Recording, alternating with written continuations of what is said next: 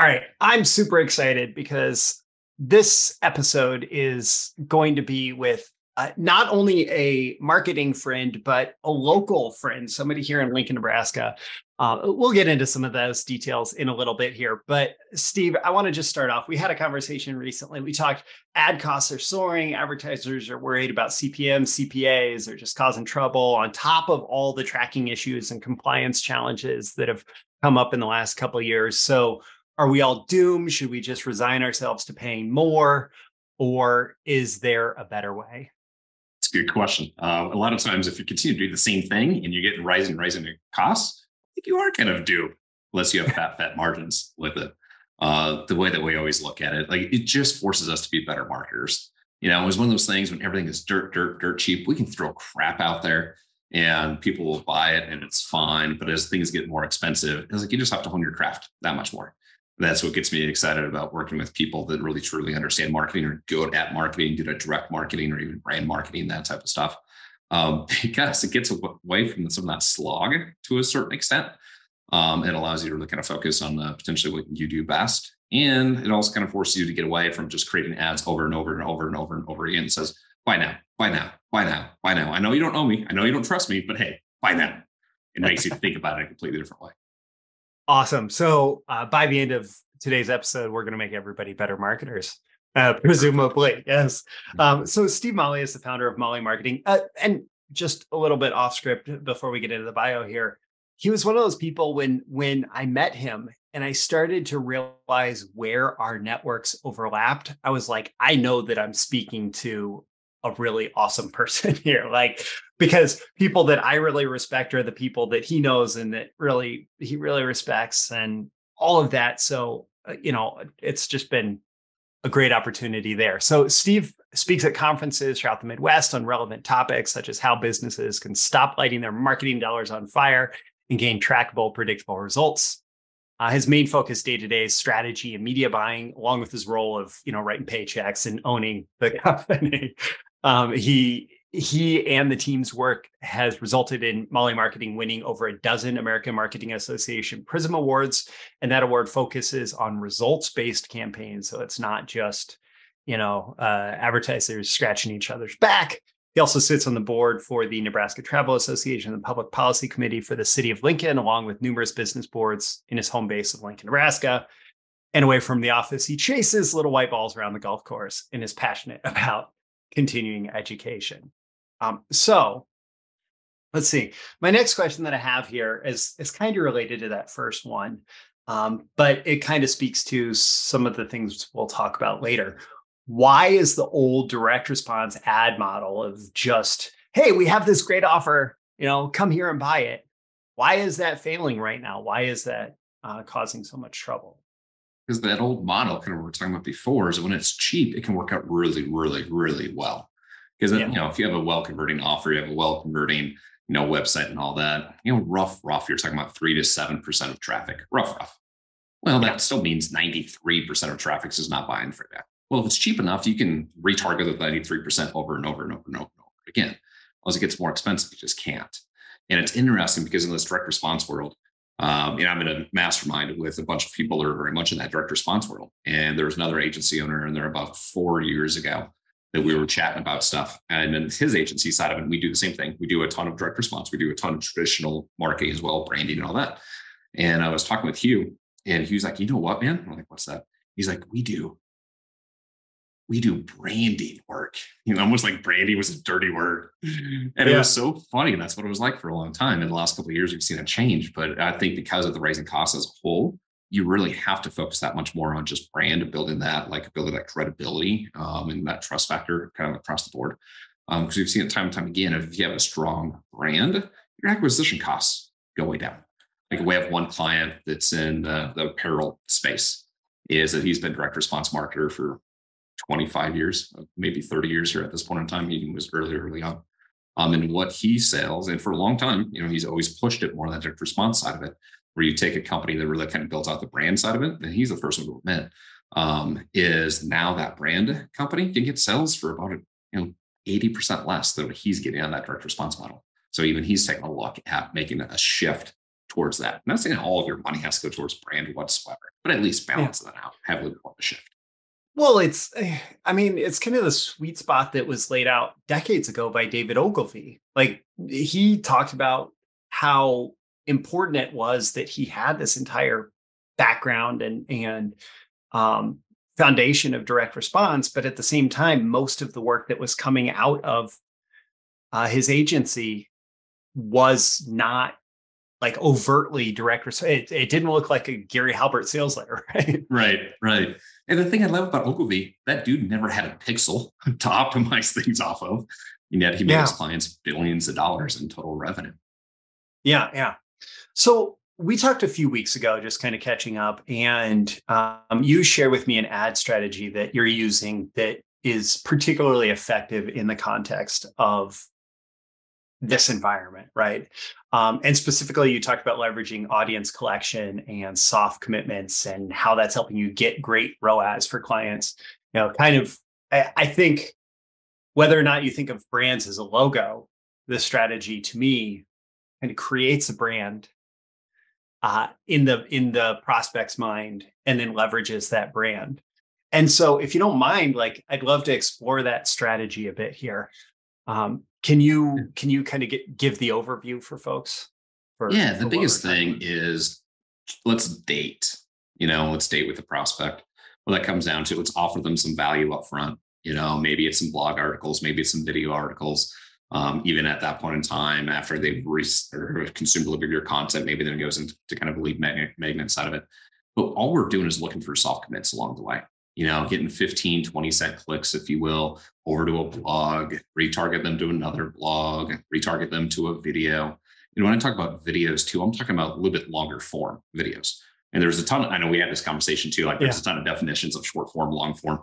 Um, from our perspective, a lot of times people are always like, hey, shorter the better, needs to be 30 seconds, 60 second tops, and then kind of move on from us, we love the three, four, five, seven minute, 10 minute videos because it shows interest.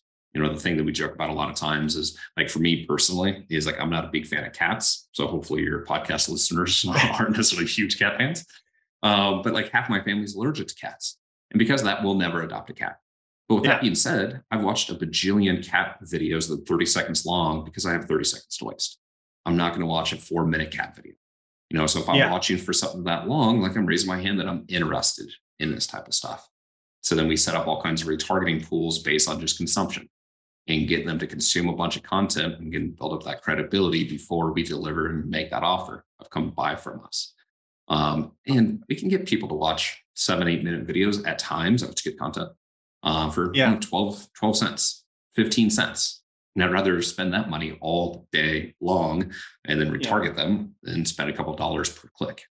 Let me let me throw a hypothetical at you. This is well, it's not so hypothetical. It's it's based on a particular uh, somebody I've been speaking with recently, but I'm not going to give away too much of the specifics of their business. So they have a fairly high ticket offer.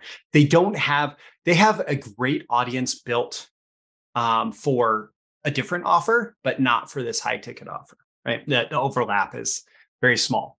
So they're looking to go after a new audience for this high ticket offer, and it's um, it's a consultative selling close, right? And so if they're looking to build that up, um, uh, he was telling me that he has certain assets, like he has he's put together like 20 informational videos that are compelling around helping people discover the benefits of this high ticket offer. So 20 different video assets that you're working with. And then uh, a fairly straightforward sales process. It's like book an introductory call, see if this this is something you'd be interested in. So if somebody shows up to you with something like that, how does that work in the context of of what we're talking about here? And he has articles and stuff like that too, but just kind of trying to apply this on on a on the ground level. Um, what's what's the approach there? See, something like that is perfect because it's content that's already in the can. And it's not like they have to create a bunch of new content. Um, making an assumption here, but I'm assuming that content actually helps them solve a little bit of an issue. Maybe not the full issue, but at least a little bit of an issue, delivering some good value.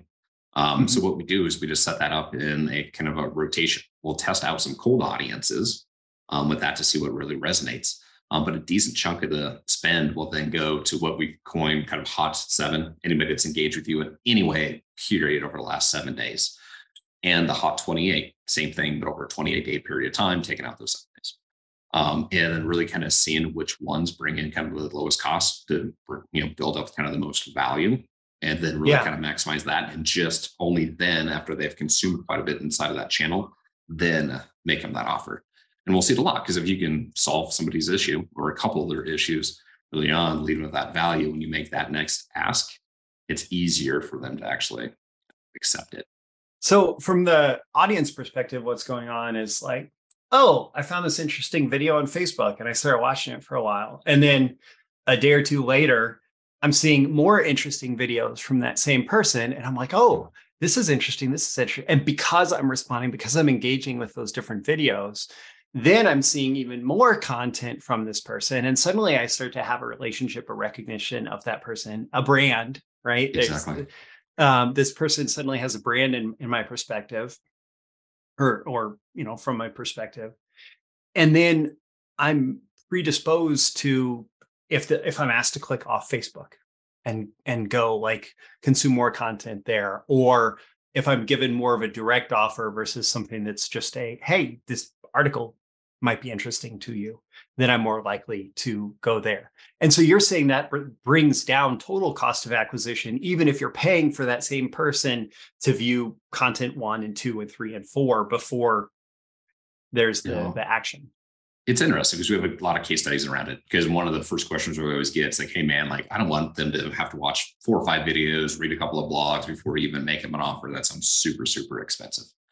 Um, but in reality, we're generally talking about pennies on the dollar to get them to consume this much content. Um, there's a guy that we know that's been in the internet marketing, internet marketing space for a decade plus, probably at this point in time. Um, and actually, actually started with a dating coach and this is, you know, back with 10, 15 years ago when a ton of people were kind of dating coaches. Uh, but he really knew his stuff. And it was interesting as he talked about on the dating coach side of it. If you meet up with somebody, is that you do want them to quote unquote kind of follow you to three or four, or five different places. So that could be like we meet up. He's like, hey, you know, can you come with me to the bar to get a drink? She comes with me to the bar to get a drink. He's like, hey, can you come meet my friends? Follows me to meet my friends. Hey, let's go chat through friends. Follows me to chat through friends, and then go outside. And so she follows you kind of outside. Well, that's four different points of contact where she's literally kind of following you. And that was part of it, not his entire thing, part of his blueprint to get somebody like that to trust you. It's the same thing yeah. online. It truly is. Let's say, let's take them to different places. Let's, you know, kind of follow them along a, a certain path to a certain extent to build up that. Again, I always say no like and trust. Because once yeah. that happens, then it becomes so much easier to make that next ask. The other side of it, once you start building that audience up, um, if you have a new offer you know, a new offer that's aligned, you can do testing inside that audience really pretty cheap than necessarily have to spend thousands of dollars in a colder audience to see if this new funnel, this new offer might have any legs. Yeah, so I've I've heard that this audience collection also described as having an invisible list, right? So as yeah. direct response mm. marketers, we we love this idea of like, oh, my email list is so big, right? And I've I've I've added this many new subscribers to my email list and all of that this month that's actually a really hard thing to do. And it's an expensive thing to do in the context of this. But with the power of retargeting or remarketing, you have the ability to have these invisible lists that you're able to build cheaper. Um, so let's talk more, I guess, a little bit about what that like. Um, if your ads are only designed to get the click and get the opt-in, like that's a limitation versus what you're what you're able to do with this audience collection method. Can you speak to that a little bit? Yeah, and so let's just say it's an easy lead, lead magnet, if you will, and say everything's optimized fairly well. So they're opting in a you know with a nice warm audience. Let's just call it forty percent. You know, decent opt-in percentage. Yeah, um, that still means that sixty percent are not ready right now to even give you their email address. Um, so instead of asking them for their email address again and again and again, you just kind of get them back into that cycle, show them a different video, show them a little bit different content, um, to get them to come back. Because the old analogy we used to talk about is kind of like sawdust. Is that you know eventually you're building a house, you get a ton of sawdust. Like, what are you going to do with it? Well, this is the sawdust. Like, this is different ways to get those people just kind of re-engaged. Because it all comes down to timing. Like, there's been things I've been super interested in. It's just right now I don't have time. Fast forward three weeks later, cool. Timing's a lot better for me. So it's yeah. just being able to be in front of them on a consistent basis to, for when they realize the time is right. So, like one audience would be people who viewed a certain video to 75%. One audience could be people who've who've clicked but did not convert. Obviously, there's the audience of people who clicked and converted for you know some lead magnet or other free offer. Uh, so there's all of these different audiences that if you can define them at this point, you like you can often retarget them, right? Yeah. yeah. Um, I, I also think that one of one of the things that gives you an advantage in the context of this, and maybe you can speak to this, is with all the iOS 14 like big question mark over tracking and all of that. Um, when you're looking at, for example, video views in a in a paid campaign on Facebook, that's all first party data that mm-hmm. Facebook mm-hmm. Facebook can track who views what videos and how much on their website without anybody without any congressional oversight coming down on them, right? right. Um, the Congress is not going to say you can't track who viewed what videos on your platform, right? No. Or YouTube, because the same principles and strategy applies there, right? I know that you focus on Facebook. Um, but that that gives you that gives you a lot of power that's not necessarily available if the only way you think about retargeting is can I get somebody to click and what did they do on my site? And that's part of the reason why we haven't seen just cost in our case just skyrocket results just really kind of fall down a ton. Is just because it is first party data, like you said. So those lists, those invisible lists continue to get updated uh, kind of behind the scenes and really continues to remain fresh. And then it just comes down to timing. So then if the timing is right within that seven day window, let's call it on meta, and that seven day window that we have for attribution, and it's and it's perfect. And it works out really well. Uh, so yeah, we don't. I mean, obviously, there's always some tracking issues um, on the pure yeah. marketing side of it. Sometimes it's kind of nice. We have some tracking issues. The simple fact is that it's tough to ever prove out this one video got this one person to sign up for this high ticket thing. It's always numerous touch points, always. Yeah. And now we can put in numerous touch points. Um, no one will have some droppage tracking wise with it. Um, but if the numbers of the day all match up, then doesn't necessarily matter as much. And we stop focusing so much on this one asset that created this one action that we wanted to do and understand it's an ecosystem that we really have to fill out. Yeah, makes a ton of sense to me. Um, and so in the context of that, you have to be a little bit careful because getting distribution on one particular video or one particular ad may seem pretty expensive. But um, if that is feeding the later touch points, um, then then you have to look at it in context of total account ROAS or total funnel ROAS. Exactly. Exactly. And that's what we always um, take a look at is total total. What does this really kind of look like? You know, we try to yeah. maximize the ones that have fat ROAS, but at the end of the day, we know we have to build some audiences up in order to get that fat ROAS. So total total. Yeah. So if if a client comes to you and does not have a bunch of creative assets in place, um, I, the way that I break this down is is you have a couple different ads that you're using for this. One is what we can call maybe an audience collection ad, right? Mm-hmm. And then one one is maybe the retargeting ad that's it's you know top of funnel, middle funnel, bottom of funnel, right? The retargeting um maybe retargeting is not the right the right word, but like the offer ads, right? The there's the audience collection ads and the offer ads. How do you approach the creative for that, or how would you encourage clients to approach the creative for those different types of ads? That's part of our onboarding process overall, is kind of taking them through some of that process if they don't have any good content that's already been created. Um, and kind of talk through just quick little scripts. Here's some different things you can kind of think about and do. You know, most of the time your phone is going to be perfectly fine, lighting and you know, kind of good audio source. Um, and so we walk them through that. What we try to do is make sure that it's not like, hey, Roy, I need you to go in the studio for the next like 10 hours and pump out all this content for us to get it. Um, what we're trying to do is like, all right, you're already, when you're making your presentations, you're making your offers, or maybe it's an ebook or a download or whatever you already have. Let's just verbalize it. You know, take yeah. one chapter, one component, or we have one client that put together 210 tips for artists. Grab four tips. You know, four tips in this video, four tips in this video, four tips in this video. And hey, if you want a little bit more information, here's what I go for it. So it's trying to repurpose content ideally that they already have one way or another. Um, it yeah. just happens for them to be in front of a, you know, a camera at that point in time to really get it done. We would try to make it as painless as possible because people do yeah. on, oh my God, so, it's so time consuming. All of those are like the audi- audience collection ads. Those are the, um, hey, we just, we just want something that's going to um, attract and engage our target buyer, right? Like we just want the the content you can put a CTA on the end of it, right? But it the point is not the CTA. The point is, can we get someone to watch this or to read this blog post or whatever? Yep. Yep. Correct. Okay. Correct. And then the offer ads are going to look much more like what we think of as traditional ads, right? Exactly. Even with that too, um, and I know this isn't exactly what you kind of asked, but even with those offer ads, is we still use a little bit longer form content, and that's a little bit longer form written content more after that, just to help fill in some of those gaps. We've seen quite a few times if the content short and sweet, we'll get a lot more clicks. Yeah, we won't get as many conversions on the back end of it. So even yeah. ready for the offer, we still use that story to help kind of qualify for the people before they even click over to that landing page where we want them to go to take that next step. Is there anything like um, social proof testimonials or uh, other elements that you find work particularly well in those in those later, more middle of funnel, bottom of funnel ads? Yeah, middle of funnel for sure, and towards the bottom as well. Um, so we talk about kind of top of funnel, long form content to qualify them. Um, middle, but especially bottom. Bottom could be short form.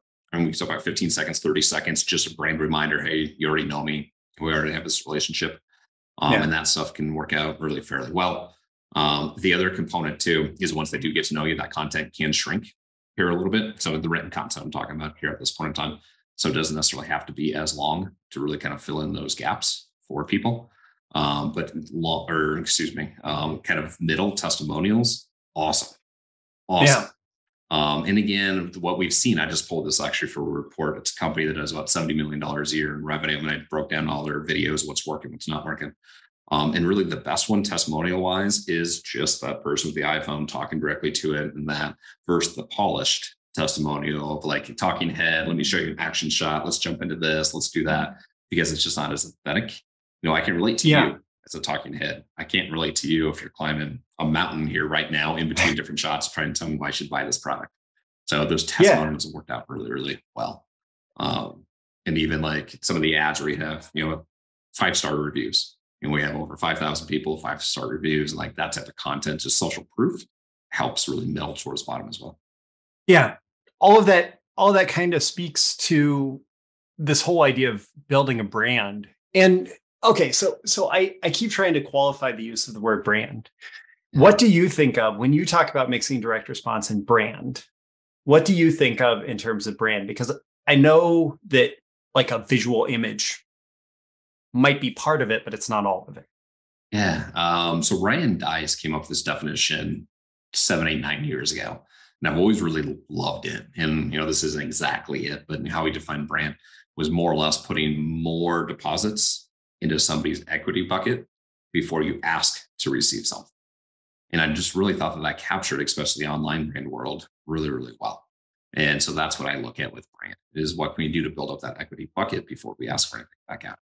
So it's like the total experience with and impression of the company um is is is everything that's gone in and then actually asking for the sale is everything that you pull out of the equity bucket. Yep. Um, yep. Yeah.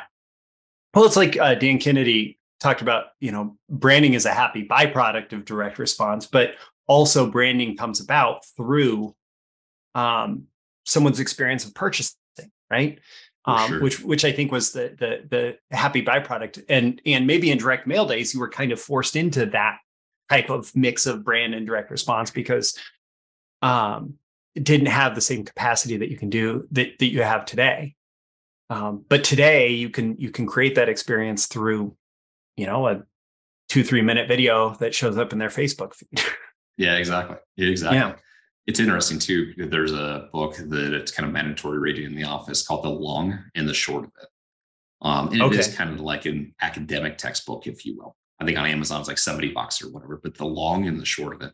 And it talks about uh, short term sales activation balanced with long term brand building. And the key is to have that balance of both. And it completely depends on the industry that you're in, the goals you have, and things like that. Uh, but generally speaking, rough, rough. And they took a look at numerous campaigns and studies and businesses and all this. So again, it's not just like, hey, man, this worked out really well for me. You should do the same thing. Um, yeah. So with all the data, they found out this split should be roughly 65, 70% on the brand, and then about 30% on the um, kind of the sales activation. Because sales activation, if you're always in that mode, you'll see the peaks and valleys. Um, you know, if you have that buy now stuff going on right now, you'll see a peak, you know, kind of shut some of that stuff off or pull back and see a valley. But if it's a brand building, it becomes a lot more consistent. So it's balanced out both as you go along with it. Now, some products yeah. you can do more of a 50 50 split. Um, other ones, like a lot of times financial, sometimes that has to be almost like an 80 20 split because, you know, you just have to build up so much trust when it comes to people's money, if you will. But that book does for sure job breaking that down. Well, and and I think the cool thing about this this strategy of kind of approaching the two different parts separately is, uh, for example, I'm I was thinking of someone who who does these events like in person events, right? So you could be you could be building the audience 24 7 right you could yeah. be building the audience building the brand all the time and then if you have let's say quarterly events you're going to have maybe a series of early bird discounts and you know like all of those very you know sales activation um, oriented ads that can just tap into the ongoing brand building that you're doing that you have access to the audiences that you're that you're building. And maybe that doesn't perfectly align with the 7 and 28 day thing but it's still um it still can follow it from a, a principles level for sure for sure um, okay so you also mentioned that some counterintuitive ad approaches are working in certain circumstances like I, the the term that i wrote down is is newsfeed webinar right? Like, oh god, uh, yeah, running a, a newsfeed webinar. So, um, can you explain that and, and and maybe dive into any other interesting approaches that you've seen work that are are worth testing? Yeah, and so again, this varies all across the board when it comes to costs and everything else like that. Um, but I know what four years ago, and we'll take you know COVID, especially when COVID first hit and things were really cheap webinar wise. I don't know, um, but four or five years ago, you get somebody to at least sign up for a webinar four to seven bucks, rough, rough. Um, yeah. Now, at times, again, depends on the offer. Sometimes it's 15 to 20 bucks. And that's a sign up, not show up. You know, I mean, we get pretty happy with a 40% show up. Yeah. And so, you know, those numbers become pretty rough on that whole side of it. So, what we actually have done is taken that entire webinar um, in 45, 50 minutes and put that inside the newsfeed to get people to watch even 25% of it because it shows a high, high level of interest.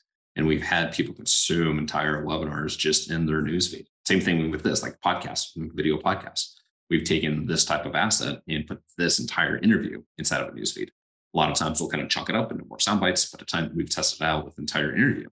Um, and that's worked out extremely well for qualifications. I mean, it's kind of like TV to a certain extent, you know? Yeah, yeah. So you're you're you're just getting people to um just giving people an opportunity to engage with the content where they engage with it. Mm-hmm. Um, and one of the things that I talk about in in in selling, like if you're doing, um,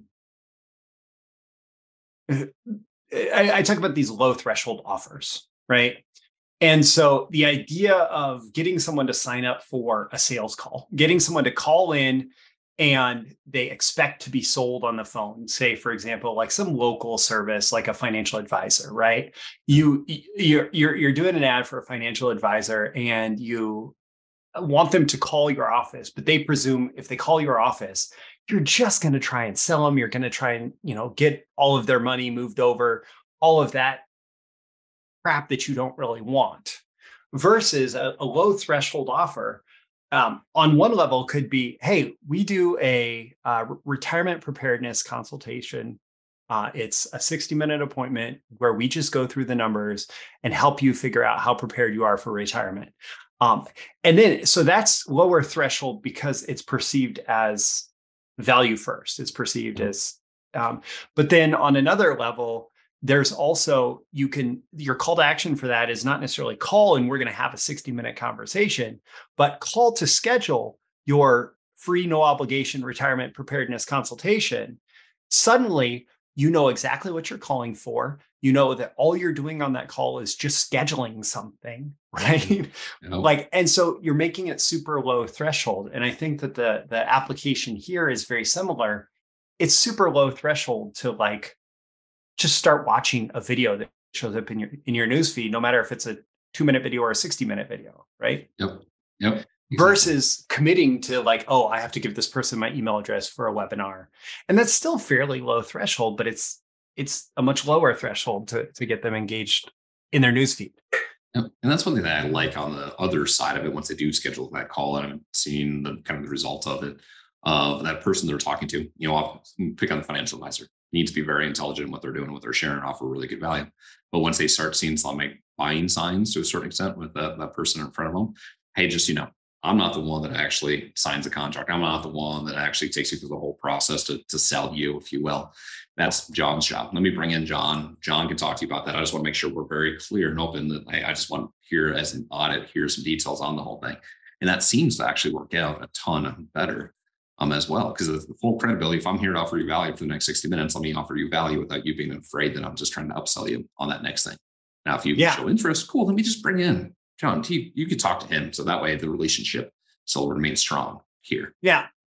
Well, and even if it's even if it's one person doing the closing, they can still say, "Hey, at the end of this, we're going to talk about what what makes sense as far as moving forward together. We reserve that for the last five minutes, right? Yep. Uh, but in the next 55 minutes we're going to just focus on you know answering these questions and providing all the value that we can here yep. um, so you're also working with clients on some more traditional media in fact i saw on your website that you uh, at one point had a billboard at like 14th and O Street, which in Lincoln is kind of like the center of downtown, right? You had a big billboard. Um, and so there you play in lots of different, often more traditional media. And I, I find it interesting because your agency is kind of split between even when we first met, you said, well, we do this percentage direct response, we do this percentage, and people who probably don't know what direct response is. Yep. And so you have this unique perspective. Um, so let's talk about these other media, um, often online media. Uh, isn't that like super expensive? Do people still consume it? Like, yeah, uh, is it worth question. looking at for direct marketers too? Yeah, that's a good question. Um, so it's interesting if you take a look at just pure CPM costs when you're making buys. Um, and then I just pulled this. I had a presentation here a couple days ago for an association here in Nebraska. And so I pulled the most recent ones and looked at a bunch of different meta accounts. So the rough, rough CPM costs 25 to 35 bucks overall. Okay. Well, if you take a look at traditional, because you've always been told online's cheap, online's cheap, online's cheap, online's cheap. You take a look at traditional, you have cable TV, CPM cost could be eight bucks. But then you're like, oh, nobody watches cable TV whatsoever anymore. Well, data still shows there's a decent chunk of an audience that does. Streaming, roughly about 30 bucks. So still right in the middle of what Facebook would be. Billboard costs rough, rough, $9 CPMs. Radio, we just did one last week for, again, $9 CPMs. So some of this stuff can be a third to a fourth of the cost of what it is online. The other aspect of it is once you introduce some of this traditional, the we have a whole presentation around this, but it's kind of that costly signal us as human beings are really good at knowing that, hey, that's expensive or hey, that's cheap. We might not know how expensive or how cheap, but at a gut level, like we're really good at that. That's how we're kind of wired. And so if I see a billboard or TV or something kind of in the physical world, it's like, oh my God, they're running TV ads. TV ads are super expensive. Well, if they're super expensive, they must be a legit company. If they're a legit company, there must be people just like me that I've bought with them in the past. So now I can kind of trust them. We've all seen the opposite online. We've all seen the opposite where we go to buy something online, either it doesn't show up or shows up and it's crap or whatever, but our BS factor is a lot higher when we see it online and we don't give that costly signal to it nearly as much. Um, plus, because we see it in the physical world, initially we just believe it more than we do kind of yeah. the, uh, the online world. And so, like going back to that billboard example you brought up here in, here in Lincoln, we did it for a client, and we have a ton of case studies that show this. So we ran digital for that client for three months for this specific campaign, three months prior. Okay. On a date in July, the billboard went up. Um, and then we started tracking the next 30 days after that billboard goes up. We have not changed anything online, haven't changed optimization. Everything's the same online. The only thing that changed in that case was the billboard. Um, plus, we did a couple of guerrilla marketing things. We spray chalked, spray chalked places around town. It was called the, the campaign was called Buffalo Bill. Um, so they would see it in a few different places physically. Well, again, we didn't change anything online. Online cost per click went down 92%. The opt in percentage went up, I think in that case, like 40, 41%, something like that for what they wanted to do. And time and time and time again, we've seen that exact same thing take place because the thing with digital, you know, you always have it running. You know, traditionally, specifically on a date this happened, we've seen it with like mattress companies, we've seen it with financial advisors, we've seen it um, with you know, pain doctors, and you know all kinds of stuff where they have a specific date. Those costs online just start to drop because now you have a multiplication effect. You see that brand everywhere. You have that credibility with seeing it in the physical world, and it's amazing how big of an impact it makes in the uh, the online world. Yeah, so it, it it drives things on a few different levels. I, I love the use of signaling um, as as a terminology to understand. Like you're you're putting off a certain signal when you invest in that traditional media. The, mm-hmm. you're getting recognition in different modalities and different channels. Um, it's reinforcing, but then obviously the numbers show like what uh, most marketers would say really matters, right? Like you, you said, 92% drop. Yeah, it was insane. It's sometimes when I see numbers that are really, really good, I get paranoid. Like, is this legit? And same thing, really, really bad. Is this fully legit? So I double checked it numerous times and like it was just a massive, massive drop. Um, and then more often than not, all the case studies that we ran, there's no guarantees of marketing. There's no promises like that. Like I'm sure there's exceptions to this. Uh, we've pulled together well over a dozen case studies when we've done this. You know, take a look at traditional introducing it, what it looks like. We have yet to see a case study where the online cost didn't come down by a considerable uh, percentage. And I would say yes. the bare minimum is 20 some percent. We see those online costs really kind of come down. So it's interesting so, to place together. As soon as you're engaging the audience in multiple media, it brings down the the the online costs significantly. Yep. yep. Huh. So okay. what we do, because this is a lot of times kind of follow-up question is like, all right, well, cool, that sounds great. If you're in, in Lincoln, my brand's yeah. more national. What does this look like on the national side of things? Um, so we take direct response marketers in the past, and we're actually going through one today, later today, with the, the brand. She's been in the health space for probably close to 15 years. She's kind of an OG, if you will. Um, yeah. She's looking at expanding her brand. And so what we're taking a look at is just spot markets. Her brand does really well naturally inside of Dallas and in Orlando. Let's buy some traditional media in those two markets. Let's see the impact that it makes inside of those couple of markets, and then let's you know, kind of bring it um, bring it up a little bit more. The other aspect. The, okay, okay. Uh, just one just funny observation. Yeah. Um, I often say that Claude Hopkins Scientific Advertising is the best book on internet marketing um, uh, or on modern marketing, even though it was written 100 years ago. Hmm. Um, and I'm specifically thinking about how he talks about testing in spot markets. Yeah. Um, it, uh, these things don't change that much. This is just a modern application of it. Okay, continue. Sorry. Oh, no worries. so, like on the pure direct response, um, here's fear for that. This is what we're chatting about with the client here this afternoon. Is that she has an email list of about 50,000 people overall It's awesome. Let's take this email list, and she has physical addresses, all kinds of stuff. On this list. So let's take this list of 50,000 people. Um, we'll team up with a TV buy where we'll upload that list. Now, everybody that's stream, this is a streaming buy. Everybody that's streaming TV that's on this list will see this ad. So it's 50,000 people will see this ad.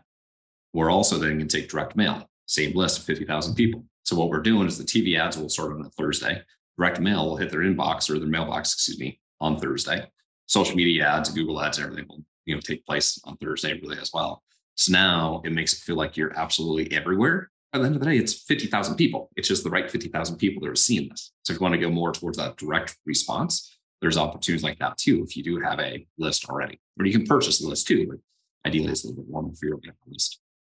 Yeah, I mean it's a it's a form of retargeting of remarketing. It's exactly it's the same thing, except for you're using every media at your disposal, not just keeping it in Facebook or yep, exactly. Yeah. Um, well, that's that's excellent. So I think I, I think what makes sense at this point, um, like if if if a client is coming to your agency um, and they're interested in working with your agency, um, how how do you approach this? Like, what are you looking for? Who are you looking for? Who's a good fit? and then what's your strategic approach to like bringing them up to speed um, within strategies like this yeah that's a good question i'll answer that last person or last question kind of first because we've learned okay. through growing pains is what we kind of need so our onboarding uh, it depends on the size of the client and stuff it could take you know two three weeks to really start to see, um, you know, like the work get ready to go out and be published, it could be three to four weeks. Um, so I do a bunch of these presentations that talk about the multiplication effect of numerous channels, the long and short of a book, um, some of this branding stuff. And so we'll actually take them through as small little segments of education. So part of the onboarding is not just simply all right, do a dump to us to better understand what you're going through, but hey, here's a 30 minute education on this component. Next week, here's 30 minutes here. Next week, here's 30 minutes there. Um, so that way we can train them and educate them along the process. And we've realized too, the more touch points we have there, the least likely they are to forget why we're doing what we're trying to get done. Um, now, in regards like best type of clients, is it typically it's those clients that they're already spending money, um, typically in marketing. That is, um, revenue wise, they're really kind of bare minimum ish, right around two million plus. Um, it's one of those things that you either we're working with the, the owner or you know a CMO, somebody kind of in that role. Um, sometimes we can act as a CMO-ish. We're not a fractional CMO at all. You know, that's a whole other skill set that obviously you know about that you can kind of do on that side. Um, but we can help set the strategy and then help dictate those type of buys overall. So what we do really well with are those companies that are challenger brands. So they might not lead the market, but they're trying to kind of punch above their weight a little bit. Um, those are fun. Those are we're number two, so we try harder. Yeah, exactly. Yeah. exactly. Yeah. And so I'd say bare minimum to really put numerous channels in your marketing plan um, for spend on a monthly basis, 10, 10 to 15,000, kind of paint that picture bare minimum wise. Yeah. Yeah. Okay. Makes sense.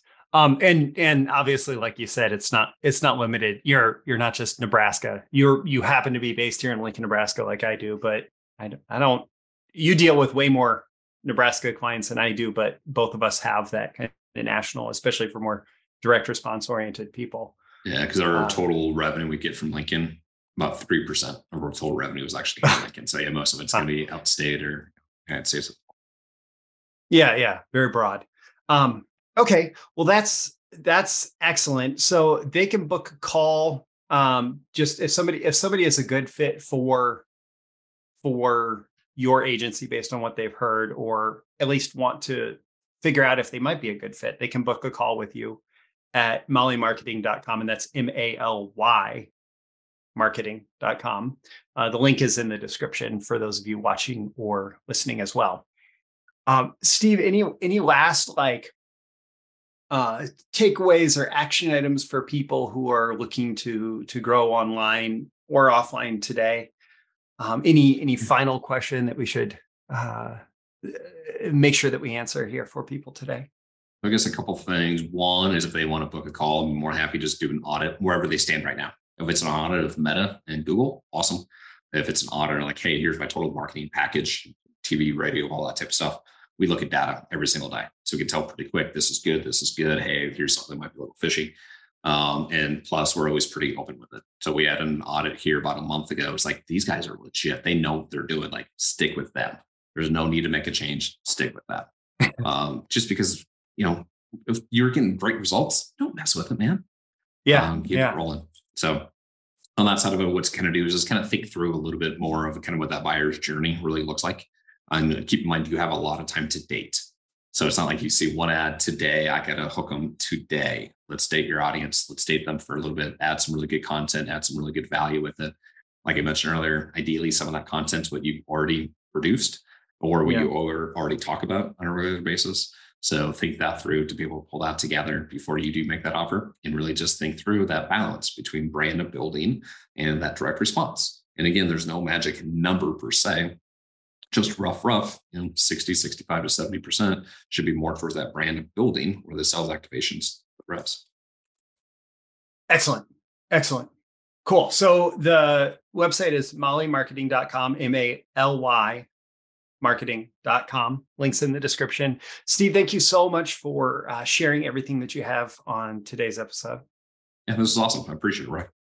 Yeah, really, I appreciate it. And for those of you who have been watching or listening, uh, I'd love to hear what one major takeaway you got from this and how you might apply it in your business.